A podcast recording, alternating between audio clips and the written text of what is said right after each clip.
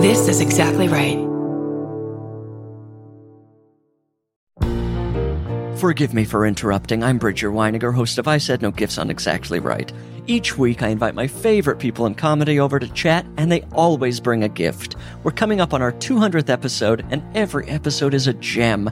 I have welcomed all kinds of great guests, including Cola Scola, Bowen Yang, Robbie Hoffman. It goes on and on and on. And you don't want to miss the 200th episode with the great Maria Bamford. What does she bring me? Find out April 25th. New episodes every Thursday. Follow I Said No Gifts wherever you get your podcasts. There's a wonderful Kierkegaard quote that says, "Life can only be understood backwards, but it has to be lived forwards." And that, in a way, is a guiding principle for this entire book. We all look back on our lives and everything looks linear, but we don't see it. It's not linear while we're experiencing it. It seems inevitable in retrospect. It seems like a jumbled, impossible mess while we're making all of these micro decisions at every moment. So that was the spirit or the feeling I tried to give while writing.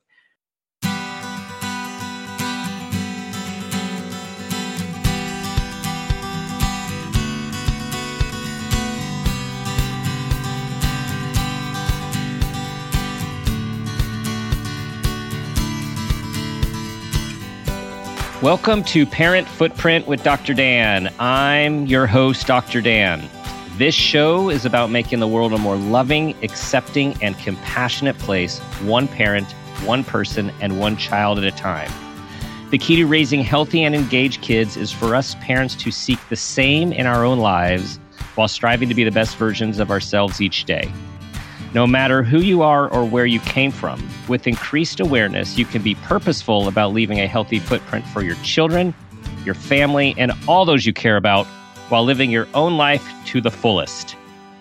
Today's show is Genealogy of a Murder with Lisa Belkin. Lisa is a journalist and author who has written 4 books. Her latest book, which we'll be talking about in depth today, Genealogy of a Murder. Also, Life's Work, Confessions of an Unbalanced Mom, First Do No Harm, and Show Me a Hero, which was made into an HBO miniseries of the same name and won a Golden Globe.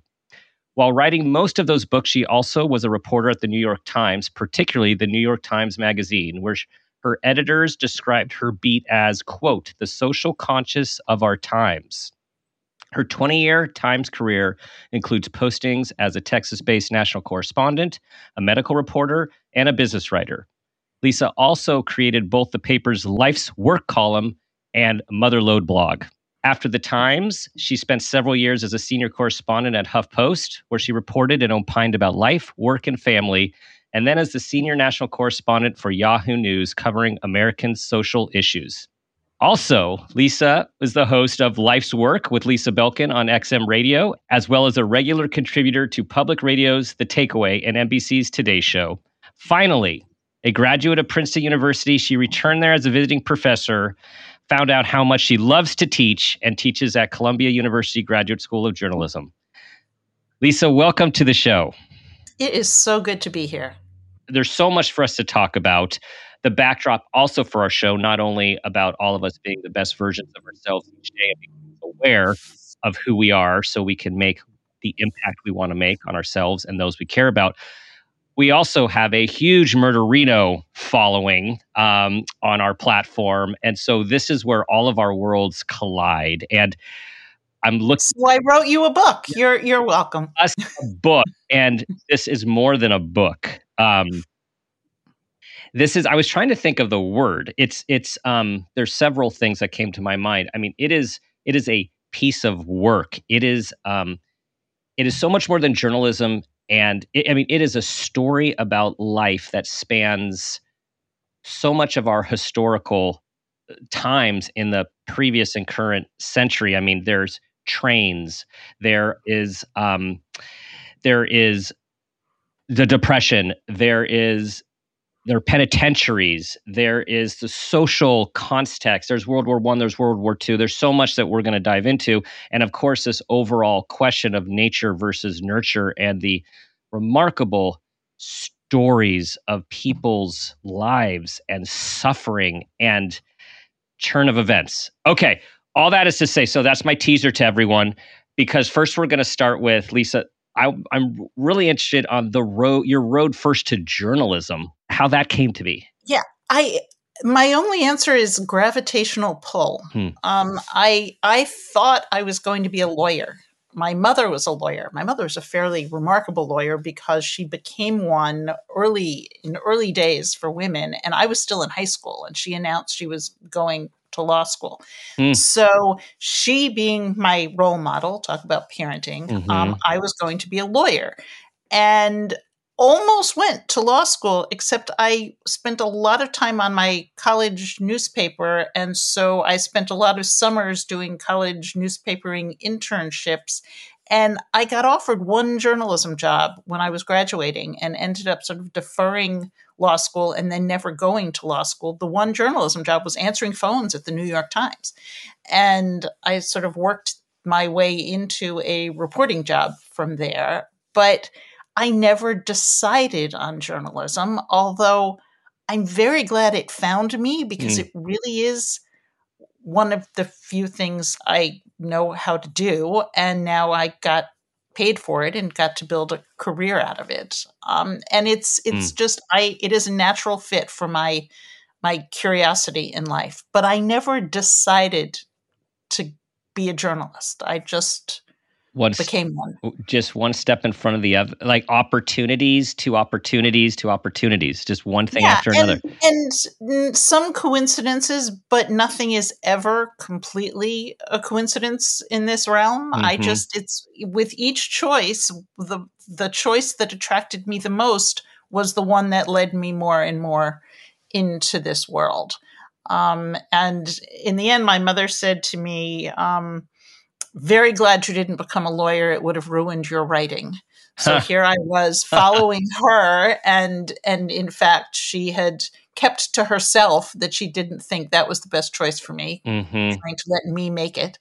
And my father, interestingly, was terrified for me. He understood what a lawyer did. He understood that, you get a degree and then that qualifies you for a job and then there's a track and you're on it. He got that. Didn't understand really where a journalism career led. And yet he kept that to himself. And I didn't find that out until after he died. So he managed to just let me do it, which has affected my parenting. Yeah, two different powerful parent footprints there on you, right? One, first of all, your mom, the model of going to law school, not only at that time is one thing, but any time for a mother to return to focus on herself, right? Like that's a novel and very needed concept these days with the mom pull and so much now, which is written about, the impossible job of being a mom and being a professional. And so what a step for you to see that happen. She was a stunning role model. And interestingly, their marriage was a role model for me in ways I did not understand until much later. After my first child was born, I was working at the New York Times. I was, a brand new parent going back into the workforce, leaving my child every day. And I called my mother one day in tears. And, my mantra had been, well, my mother worked and I turned out okay. And yet I didn't think things were turning out okay. And I called her sobbing one day and I said, how did you do this? And she said, well, Lisa, didn't you notice your father was home? My father was an orthodontist. He worked in an office adjacent to the house. So any day that I was sick, there was someone there. Anytime I needed my lunch because I forgot it, there was someone to drive it to me. Not usually my father, often his office assistant, someone. Right. And he was a presence in the house as a result that he would not be had he, left for an office before dawn and come home after dark. And that's what led to all my years of life work reporting, is this idea that, wait, there are other ways to do it. There are other constructs. We do not have to follow the one that was set by corporate America after the Industrial Revolution. We can redesign this. But essentially, I aimed to be my mother, and I ended up growing up to be my father. Huh. And we only know what we know. So having your dad right nearby all the time was just normal for you, right? It was just part of the tapestry of your upbringing. It was normal. My husband edited, he was one of my best and first editors on this latest book.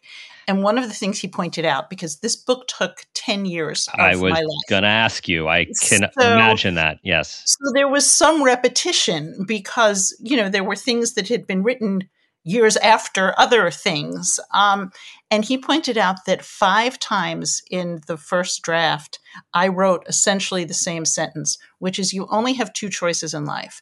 One is to parent the way you were parented, and the other is to parent the exact opposite. Mm-hmm.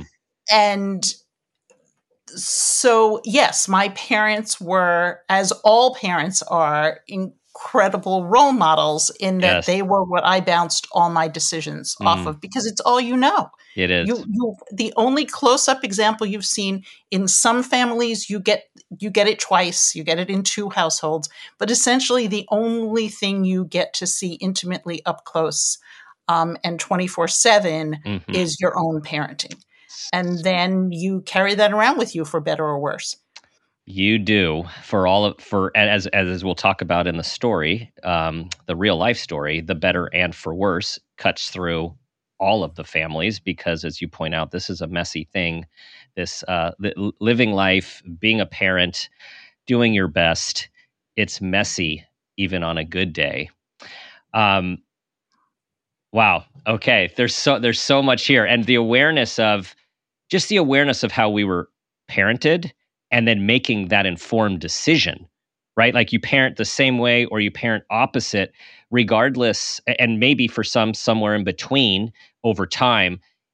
The goal is for it to be intentional from understanding your upbringing, understanding what you liked, understanding what you didn't like, and then trying to purposely parent in a way that aligns with your values and what you want for your own family. And then, if I might, there is one more element, which is the generational element, which I didn't focus on, even in all the years of writing about parenting, until I hit this book, which covers 60 years and 3 generations. I didn't really focus on how context informs our parenting choices. I mean, we all know that the job of every generation is to rebel against the one before, because of course each generation knows better than the one before. Yes.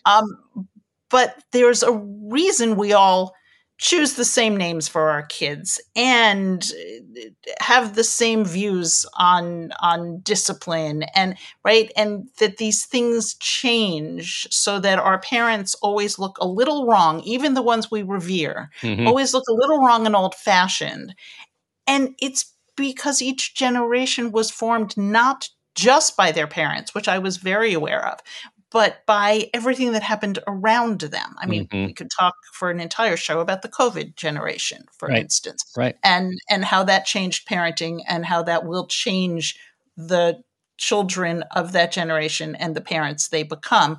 But the children of the Great Depression, who I was mostly writing about, and they were raised in a different time than their own parents, who were, you know, raised to believe that anything was possible, and the future was full of new inventions that were going to save everything. It was kind of the last completely optimistic moment in the history of the U.S. And then the Depression came along, and their children were different. So there's the generational piece in there in terms of how we choose what kind of parents we're going to be. It's so important, in that context, as you point out, often gets lost. Each generation becomes, quote, outdated, like you said. And I was talking with someone recently, a client perhaps, about that, is, you know, remembering when, you know, I was young, felt my parents' way of thinking was maybe, you know, they're not as hip, they're not with it. And I find myself being that parent for my kids now as they have grown up and point things out to me. And it's this, wow, it's like this crossroads of transitioning from being, I don't know, like being in your own context to now seeing the context through your children's eyes. And even with all of our parenting decisions, as you point out, COVID has had a tremendous and will continue to have a tremendous impact. Social media, all of these other things that we did not experience impacts our kids' lives even beyond the importance of our parenting decisions. So there is a chapter in this book on 1918. And 1918 was a horrifying year. It was a year of death in all directions. So there was the pandemic of 1918. There was World War I, but more people were killed by the pandemic than were killed by the war. And I was in the middle of writing that chapter when 2020 hit. Mm. And I had done a draft, and then life happened, and I went and revised that chapter because suddenly I understood what my characters were going through. As it happened, none of them had direct loss during the pandemic, but just the idea that there was this threat out there, and they were not the sepia-colored people of archival footage. Mm-hmm. Suddenly I saw them as three-dimensional, multicolored human beings doing the best they can as the world mm-hmm. made it harder and harder. And I kept thinking, what was it like? Had never had this thought before. Had thought a lot about 1918, but never once thought, what was it like to be a parent mm-hmm. then? Mm-hmm. Until I lived it myself and suddenly kind of in sharp relief saw, oh, that's what shaped mm-hmm. these folks. Mm-hmm. And I'd never used that lens before. So many questions I want to dive into this piece of artwork that you've created. Before, though, I want to get us there by this last portion of your career as a parenting expert. Oh. And I know just from reading, there's a lot of take-home messages about parenting in this genealogy. What was your transition like as a parent, then being a parent expert journalist, as you are also living it? My children are highly amused that anyone ever considered me a parenting expert. And I am not a parenting expert. I happen to enjoy and maybe have a knack for taking, you know, ongoing debate and worry and addressing it, you know, talking to a lot of people about it and condensing what they think. There were so many moments in the life of raising my children where I would be in the middle of an imperfect interaction with my kids, and one of them would look at me and say, "Your readers would not approve." So... Yeah. Yes. And they were right. You know, I would lose my temper. I would lose my mind. You know, things were not going according to anyone's textbook. It was an interesting dynamic. I did have to stop eventually because mm-hmm. when your kids are really little, their stories are yours.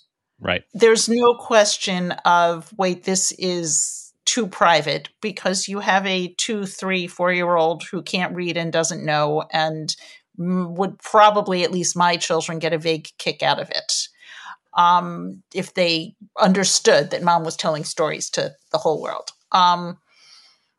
As they got older, not so much a kick out of it.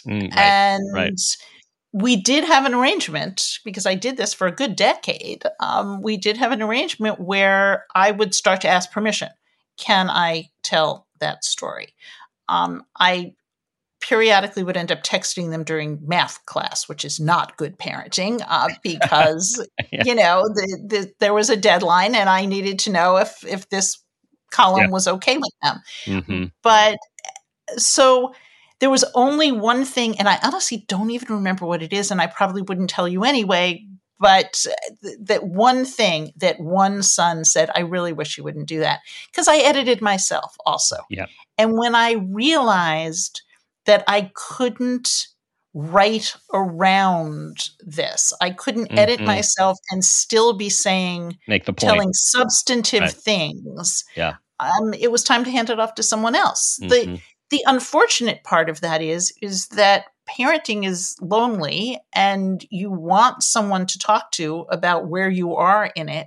And you can do that if you're lucky, finding the cohort when your kids are very young. Right, right. But when it becomes their privacy, my child is struggling in school, my child is struggling with eating issues, my, you know, I'm worried about their friend cohort. You can't go to your friends for that in the same way, because they know this kid in the real world and it's their privacy. It's their story. So it does trouble me a bit that there's wonderful advice and resources in the good part of social media and the web, where people are talking about their real lived experience. And then they kind of have to be quiet, or feel they have to be quiet. And I was one of them. Yeah. I stopped because it was no longer something I felt I could comfortably do. I understand and relate. And it is, it's a balance to use your own experience to want to help while also keeping the privacy.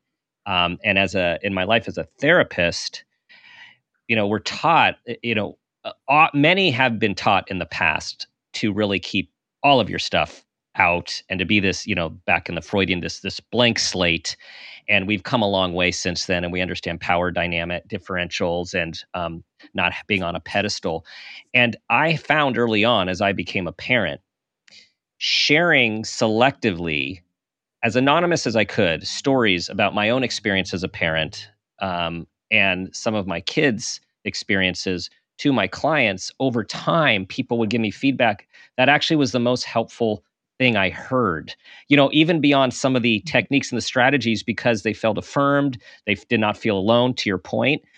But again, over time, it becomes challenging to walk that line.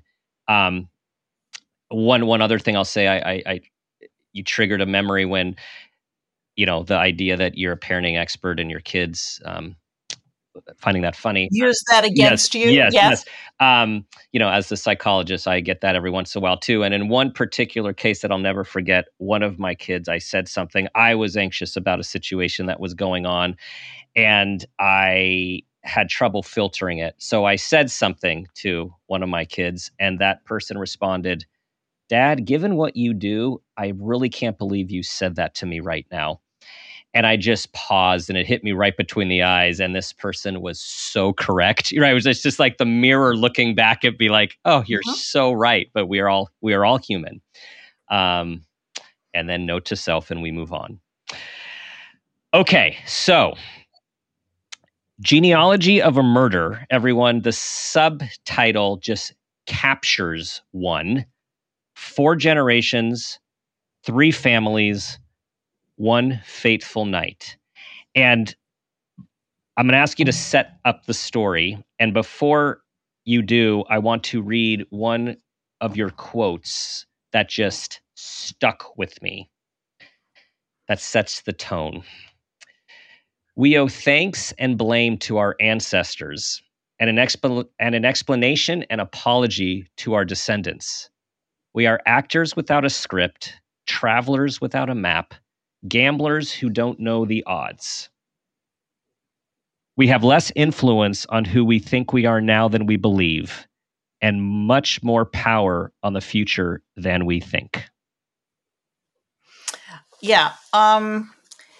It was a profound writing experience. And it really was all about how do we become who we are? And why? So the elevator version of the book is it's about the murder of a police officer in Connecticut in 1960. And it's about four generations of three families whose lives collide that night with that murder. So how did, you know, there were three young men who all grandsons of immigrants who came for the right reasons or the same reasons to give their progeny a better life. And how did one grandson of immigrants become the cop, one become his killer, and one become my stepfather, mm-hmm. who inadvertently set this shooting into motion. So it is both global and very personal. And it I thought was going to take me about 18 months to write. And I ended up handing it in 8 years late because I ended up going down all sorts of rabbit holes, many of them exactly the ones we're talking about. Because mm-hmm. if you're, you know, I could write this book, or one could write this book about anyone. How did you and I end up at this moment on this screen? Mm-hmm. What were all the choices and events and coincidences, ones we knew about, ones we didn't, that ended up bringing us both here? Mm-hmm. There might not be a murder in it, so it might not have as much of a hook as a book, mm-hmm. but it's true of all of us. And I don't pretend this is the most profound statement anyone has ever made. I mean, I've seen Sliding Doors. I understand mm-hmm. the butterfly effect. We are endlessly fascinated mm-hmm. with this. How did I get here? If not for the grace of what, mm-hmm. there go I. Right. What made me end up here and someone else not? And so I ended up I joke that this book is the history of the United States through three families mm-hmm. and a murder. Mm-hmm. And it's the story of these three people, but it's the story of everyone. And yeah, it gave my publisher nightmares trying to summarize it because, you know, as the salespeople say, there are no comps, Lisa. We don't know what to compare this to, mm-hmm. but it was the, you know, culmination of a career. And to my surprise, having thought that, okay, I no longer write about parenting, I now write about history and genealogy, I ended up writing, in many ways, a parenting book.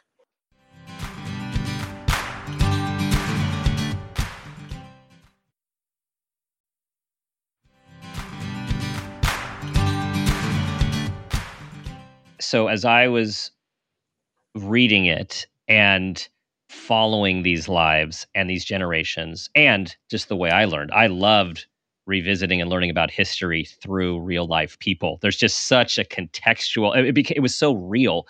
I mean, I was just fascinated by, you did all of this it's nonfiction. Everything is from a document, a story, your research, an interview, and you were able to bring these stories to life as if they were happening in real time based on all of this archived material. And I just imagined a room full of stuff and the boards that are connecting this to this. And I mean, I almost made a murder board just like to take its picture. Yeah. Right.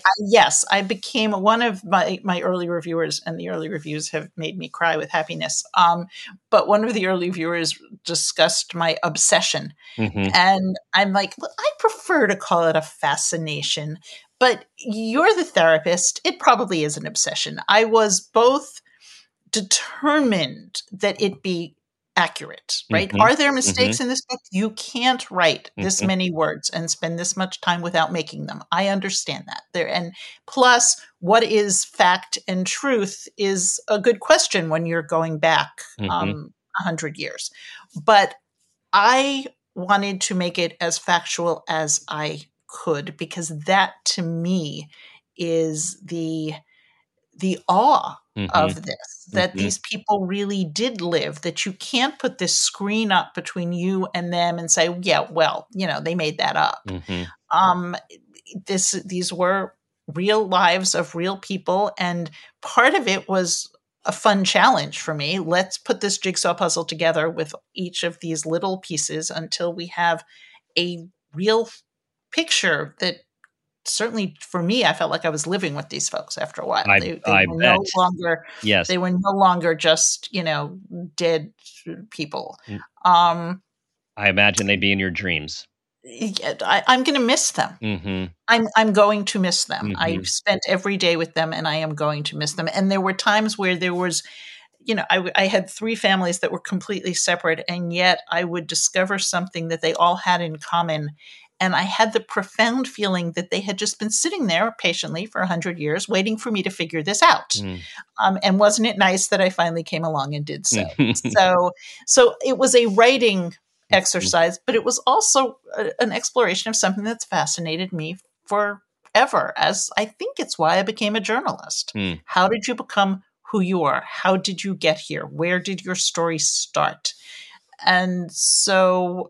yes, it took 8 years to map how those three men ended up in that moment of their lives entangled forever, really. Did you first hear about that from your stepfather? I did. That was the first time. Okay. So yes, so he and my mother married late in life. So this was not a man who raised me. By the time I met him, I was an adult. I had children of my own. And they had been married a fairly brief time, and HBO made a miniseries out of a previous book of mine, Show Me a Hero. We had just found out that was being greenlit. And so Al, my stepfather, to be polite and a good family player in this new family of his, had just read the book. He had just read Show Me a Hero. And we were sitting at breakfast in my mother and stepfather's new house in Tucson, Arizona. And he looks at me and puts down his fork, and he looks at me and he says, "Your book reminds me of a story." And to tell you why it reminded him is a spoiler, so I won't spoil, but your book reminds me of a story. And he proceeds to tell me a story of his own life. And it is the main story of the book, a doctor who is stationed, my stepfather, who is stationed at the Stateville Penitentiary in Chicago, which, was still the largest maximum security prison in the U.S. His job there is to run medical experiments on prisoners, which later were deemed to be unconscionable, but at the time made sense to everyone doing them. Nobody goes to work every day and says, "I'm going to do something terrible today." I mean, they truly felt they were doing good. They were finding a cure for malaria and using the prisoners as subjects in this experiment. And he met one of the lab techs, a prisoner who was training to for work he could do when he got out. And so the book is very much an exploration of when has someone changed? Can people change? When are people ready to be released? What is the responsibility of a prison system to make them ready? Al decided this man was ready based on a lot of research and a lot of time and all good intentions. And they became friends of a sort. They were very alike, but for the fact that one was an armed robber and the other was my stepfather, the nerdy doctor. And so Al helped him in his appeal for parole. And then things went terribly wrong. He ended up holding up a tavern, shooting a police officer. None of that is a spoiler. It's all in the first chapter. But he told me the essence of that story over breakfast.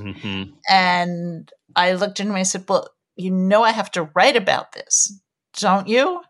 And he kind of put down his fork and said, "Well, if you must, you must." And that became this book. And after that, I went forward and backward, right? What was the effect of how did this come to happen? And then what were the ripple effects? But it all started with that one breakfast and that one nugget of a story. And how one thing leads to another, because if he didn't read your book, he might have never said that to you. "This reminds me of." Right. And if he hadn't sat next to my mother at my niece's bat mitzvah shortly after my mother was widowed and he was as well, then, I never would have met the man and I wouldn't know this whole story. Again, true of every moment in every life. But there's a wonderful Kierkegaard quote that says, life can only be understood backwards, but it has to be lived forwards.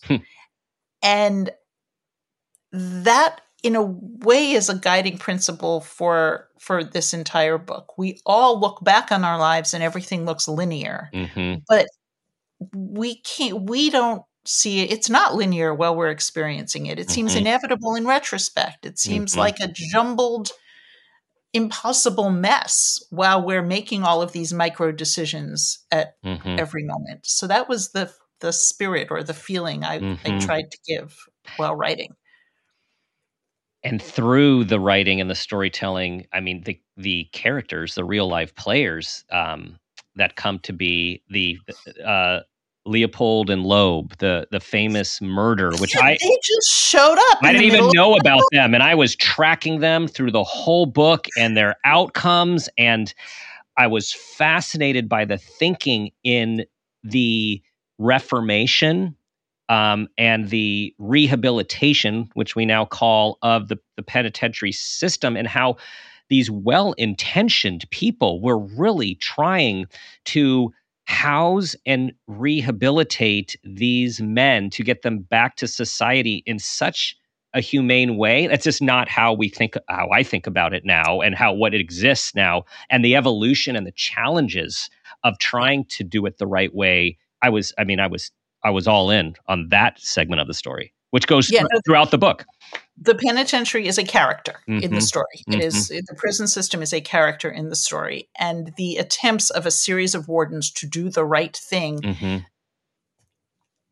I argue that almost everyone is always trying to do the right thing or what they think is the right thing. I mean, it doesn't mean monsters don't exist, but they don't know they're monsters, or they don't think of themselves as monsters for the most part. I mean, I defer to you in the analysis and psychology of human beings, but all the people in this book, I am convinced, and I approached them with the belief that they were trying to do the right thing. And yet there was a series of wardens at this prison that took completely opposite approaches. And there are parents that take completely opposite approaches. And they're, Al worked in an environment that was later judged to be evil, but he saw as a way to save hundreds of thousands of people from malaria, and prisoners were lining up to volunteer. How could this be coercion? Right. He honestly believed that he was saving the world and allowing prisoners to contribute patriotically, because most of these vaccines were needed for our armed forces. It really is about this back and forth pendulum of what we understand as right versus wrong, and how it played out in the lives of several families that, had they, one of the eventual killer goes to the St. Charles School for Boys at one point. And there's, actually, it ended up in my end notes because there was so much in this book that there were things that I had to cut, and then I put them in the end notes because I was so taken by them. So I recommend anyone who reads this, go to the end notes because they're the best part.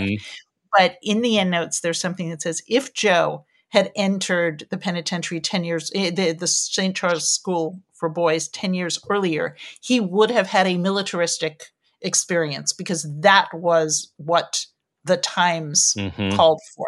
And if he had entered 10 years later, he would have had, everyone lives in like families and they're recreating family life, and everyone has their own psychological counseling sessions, because that was what was in vogue at the time. Frankly, the field of sociology had just been invented 10 years later. But he came at a time of absolute chaos. During the Depression, there was no money to take care of these boys. Nobody really had a theory so much as keep them from running away and hurting someone. And so that was his experience of the place that was supposed to deal with his growing juvenile delinquency. Mm-hmm. And so, yes, Joe was who he was, but had he been who he was at a variety of different times, he would arguably have had a different final Joe. Mm-hmm. And we are a product of all that stuff, not just the stuff we can see. And how, with your multiple generations, you see how things were just set in motion so far in the past to the person's life. And I was... Well, let me ask you this way. Were you surprised by the different crimes, the criminals who committed the crimes and murder, depending on who we're talking about? I guess I was surprised. Let me say it this way. I was surprised how few really knew why they did what they did. Mm-hmm. You know, we always try to assign this reasoning, and it seemed... It honestly, many did not even know why they were doing what they were doing. And Nathan Leopold is a famous example of that. He was, it's an interesting generational question, Nathan Leopold, because if you ask anyone, I don't want to presume your age, but I have polled rooms and said, Nathan Leopold, sound familiar? Pretty much everyone 50 and up raises their hand.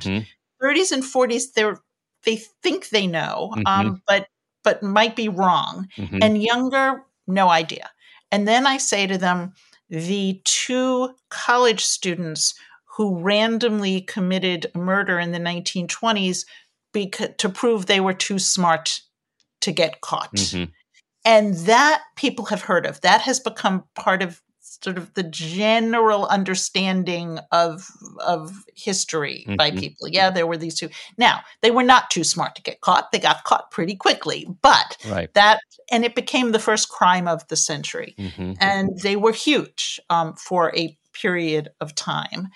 And Nathan Leopold, his friend Richard Loeb died fairly early in their 99 years to life sentence. Nathan said all along, people kept asking him why. And his only answer, and he said it convincingly, was, I don't know. I cannot access the person who did that.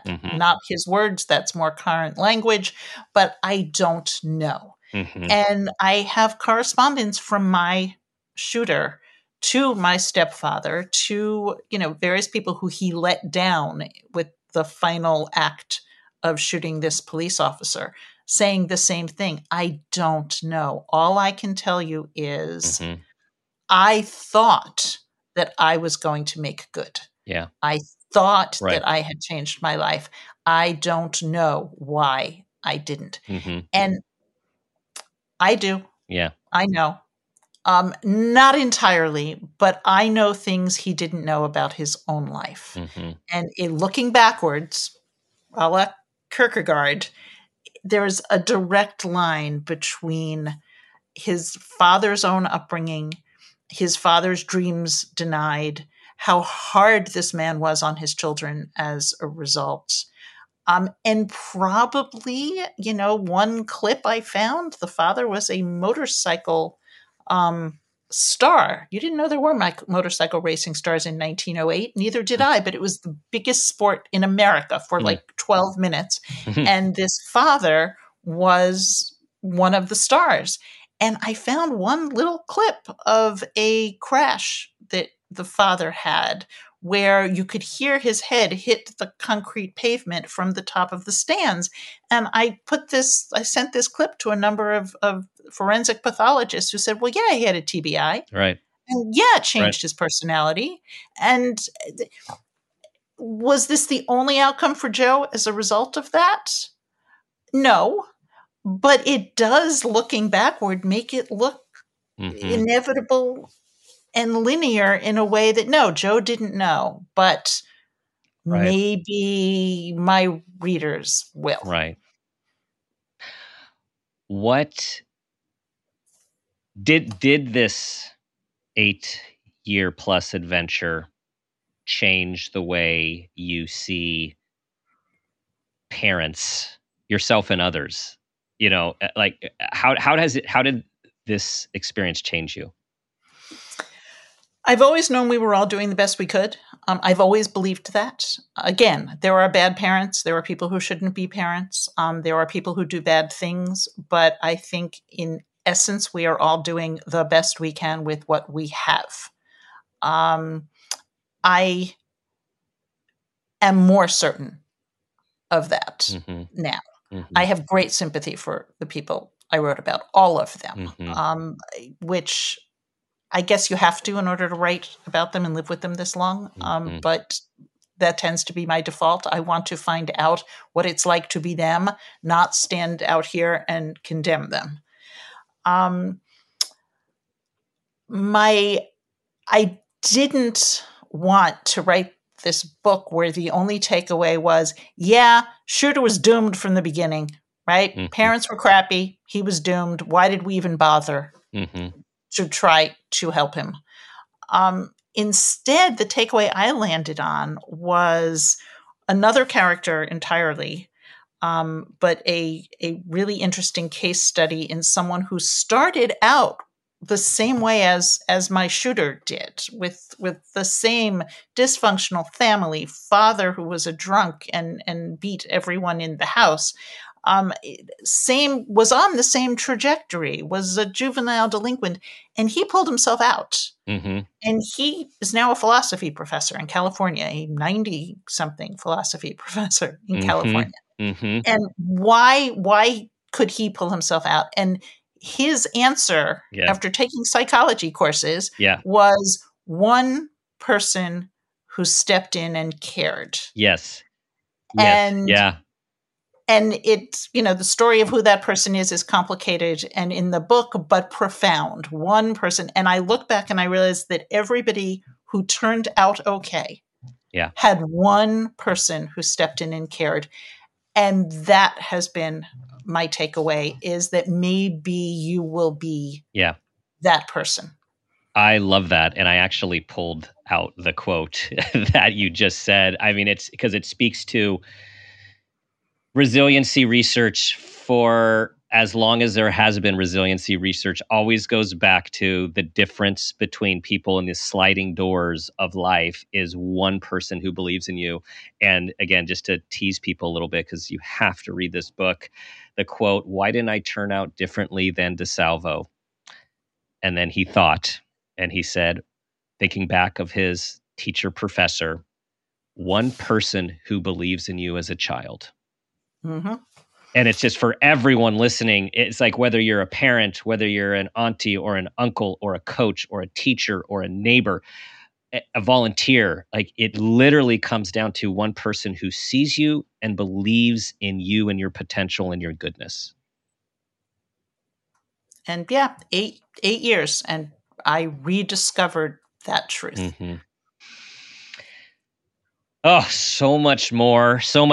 I was sad when I was overwhelmed when I started to read it because of all the names and all the tracking, everything, just the way I process. And you know, I'm sorry. No. Then you get into it. But I want to say, then I was fully in it with all of them. And then I was sad when I was finished, right? You know, you've read an amazing book when you're, first of all, I'm talking to my wife about the characters and the collision. And she's like, wait, so was that, you know, I'm trying to like walk her through the genealogy.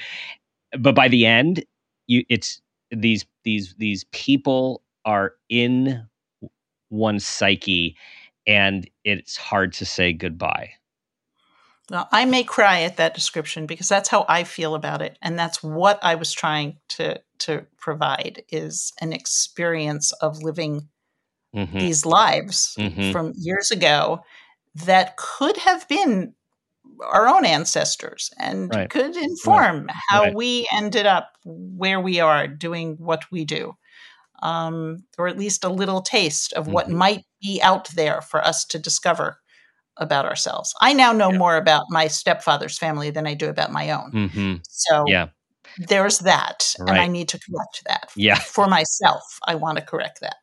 8 more years. Just 8 more years. Okay, Lisa, we have to get to the parent footprint moment question. So here we go.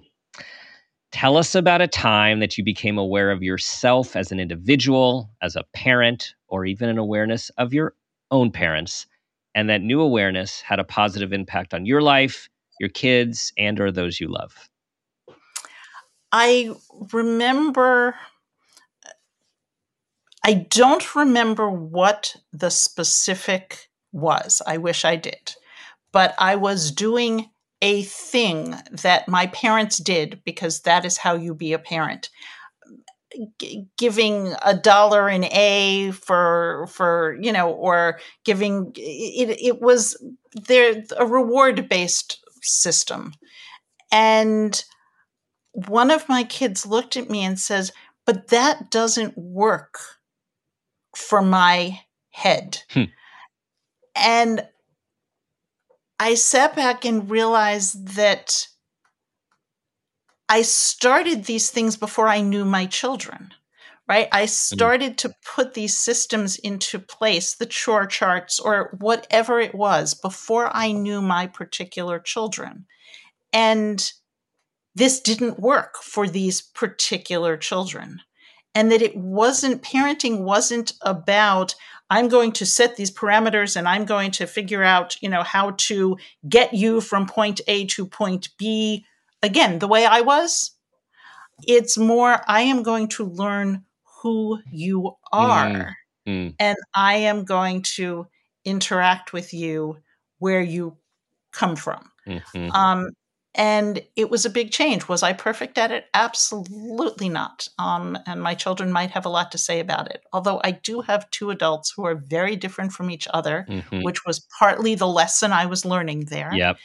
And who seem to be happy, productive, you know, members of the universe. So yes, maybe in spite of me, but I did learn to let go of what worked for me when my parents did it for me, and start to learn who they were, which I hadn't really been focusing on until that moment. And that takes a lot of courage to throw those books away, throw that advice away, and to trust ourselves on the journey.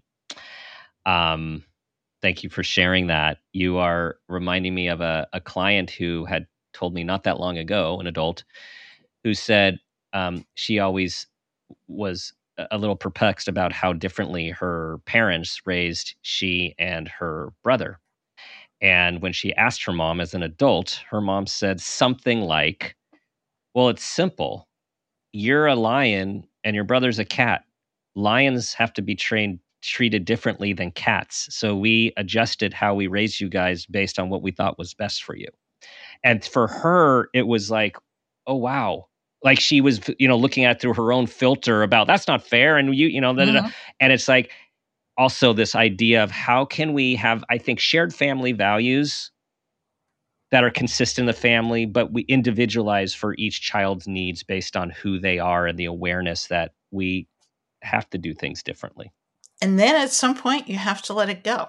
Yeah. Which is a late lesson in parenting. Yes. That there is a point where they are adults, and your job is to be a safe space should they want to come back periodically, but mostly to say, you know, I gave you as much as I could, and now you go off and be you with it. Yes. Which is a whole other chapter. That's a whole other chapter.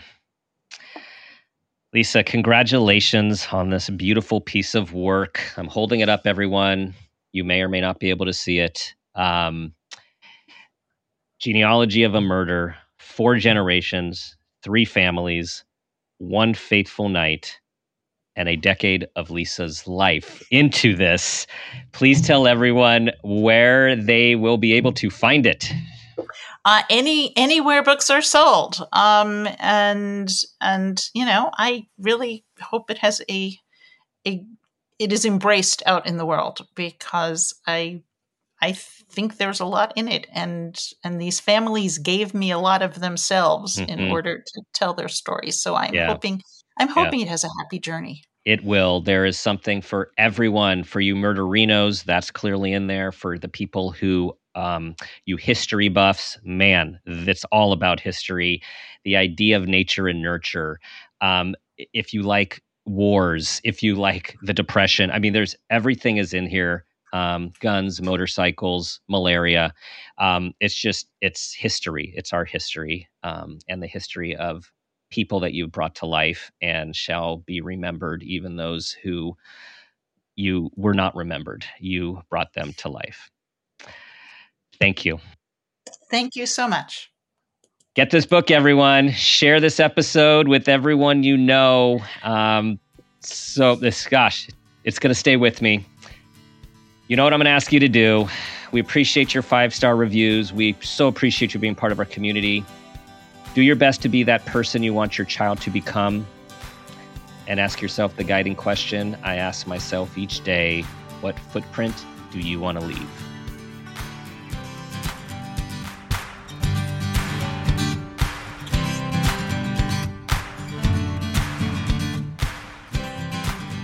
This has been a Peters and Rossi production. Parent Footprint with Dr. Dan is produced by Laura Rossi. Our engineer is Phil Rossi. Theme music is Strummer Man, composed and performed by ProTunes. Artwork is by Garrett Ross. Follow us on Instagram and Facebook at Parent Footprint Podcast, and on Twitter at Dr. Dan Peters. For more information, go to exactlyrightmedia.com.